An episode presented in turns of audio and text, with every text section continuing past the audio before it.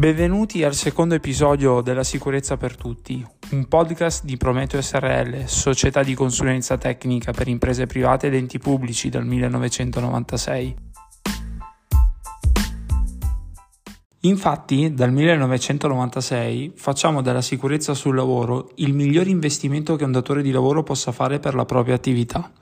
Come già abbiamo accennato nel primo episodio, la sicurezza sul lavoro nasce per diminuire i costi sociali legati agli infortuni e agli incidenti sul lavoro. Pensate che studi condotti dall'Unione Europea hanno dimostrato che per ogni lavoratore infortunato il datore di lavoro dovrà spendere circa 5.000 euro tra costi diretti e indiretti. Una bella spesa se consideriamo che nel 2021 gli infortuni sul lavoro solo fino a marzo sono stati 194.106. Che cosa ci può salvare quindi da questo spreco di soldi e vite umane? Per chi si occupa di sicurezza la risposta è piuttosto ovvia. Far applicare le norme contenute nel decreto legislativo 81 del 9 aprile del 2008, anche noto come testo unico sulla sicurezza. Nel testo unico infatti sono contenute tutte le norme, le definizioni e anche le sanzioni che si applicano per la sicurezza sul lavoro. Il testo unico si divide in 13 titoli, 306 articoli e 51 allegati. Oggi noi parleremo un po' del titolo 1, ossia dei principi comuni, quei principi che si applicano a tutte le attività. Tra questi ci sono le finalità del testo unico, perché è stato creato. Beh, molto semplicemente per mettere in ordine e in un unico posto tutte le norme, leggi e indicazioni che riguardano la sicurezza. Più precisamente, le disposizioni contenute nel presente decreto legislativo costituiscono attuazioni dell'articolo 1 della legge 3 agosto 2007 numero 123 per il riassetto e la riforma delle norme vigenti in materia di salute e sicurezza delle lavoratrici e dei lavoratori nei luoghi di lavoro, mediante il riordino e il coordinamento delle medesime in un unico testo normativo. Continuando con la lettura del decreto, troviamo tutta una serie di definizioni riguardanti tutte le figure che possiamo trovare sul lavoro, oltre che definizioni strettamente pertinenti alla sicurezza in sé. Se vi chiedessimo come definireste un lavoratore, che cosa direste?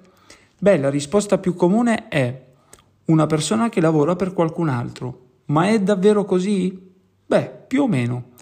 Infatti il lavoratore è una persona che, indipendentemente dalla tipologia contrattuale, svolge un'attività lavorativa nell'ambito dell'organizzazione di un datore di lavoro pubblico o privato, con o senza retribuzione, anche al solo fine di apprendere un mestiere, un'arte o una professione, esclusi gli addetti ai servizi domestici e familiari. E se vi chiedessimo lo studente universitario è paragonato al lavoratore, che cosa rispondereste? La maggioranza direbbe di no, in realtà lo è. Infatti tra i soggetti equiparati al lavoratore troviamo il socio lavoratore di cooperativa o di società anche di fatto che presta la sua attività per conto della società e dell'ente stesso, l'associato in partecipazione, il soggetto beneficiario delle iniziative di tirocini formativi e di orientamento, l'allievo degli istituti di istruzione ed universitaria e partecipante ai corsi di formazione professionali nei quali si faccia uso di laboratori, attrezzature di lavoro in genere, agenti chimici, fisici e biologici, ivi comprese le apparecchiature fornite di videoterminali limitatamente ai periodi in cui l'allievo si è effettivamente applicato alla strumentazione o ai laboratori in questione, così come i volontari del Corpo Nazionale dei Vigili del Fuoco e della Protezione Civile. Abbiamo capito quindi che tante figure che non ci aspetteremmo di trovare paragonate al lavoratore in realtà lo sono. Ma quindi che cosa vuol dire essere paragonati ad un lavoratore? In poche parole significa dover rispettare le norme sulla sicurezza, essere informati dei rischi e dei pericoli, ma soprattutto essere formati con dei corsi di formazione obbligatori, come ad esempio il corso di sicurezza generale specifica. E chi è a capo di tutte queste cose? Beh, il datore di lavoro, ossia il soggetto titolare del rapporto di lavoro con il lavoratore o comunque il soggetto che, secondo il tipo e l'assetto dell'organizzazione nel cui ambito il lavoratore presta la propria attività, ha la responsabilità dell'organizzazione stessa o dell'unità produttiva in quanto esercita i poteri decisionali e di spesa. Nelle pubbliche amministrazioni, per datore di lavoro si intende il dirigente al quale spettano i poteri di gestione, ovvero il funzionario non avente qualifica dirigenziale, nei soli casi in quest'ultimo sia preposto ad un ufficio avente autonomia gestionale, individuato dall'organo di vertice delle singole amministrazioni tenendo conto dell'ubicazione dell'ambito funzionale degli uffici nei quali viene svolta l'attività e dotato di autonomi poteri decisionali e di spesa. In caso di omessa individuazione o di individuazione non conforme ai criteri sopraindicati, il datore di lavoro coincide con l'organo di vertice medesimo. Il datore di lavoro è la figura chiave per la sicurezza sul lavoro, in quanto è a lui che risalgono tutte le responsabilità.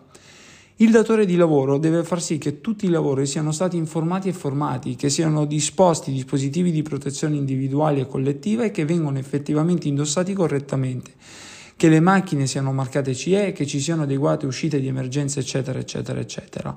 Il discorso è molto ampio. Tuttavia, per sua fortuna, ci sono altre figure come il responsabile del servizio di prevenzione e protezione, in acronimo RSPP, poi dirigenti e preposti che lo aiutano nella messa in pratica di tutte le norme di sicurezza. In questa puntata ci siamo solo addentrati in quello che è il complesso mondo della sicurezza sul lavoro.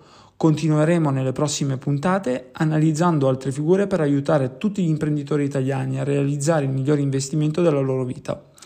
A settimana prossima, ciao!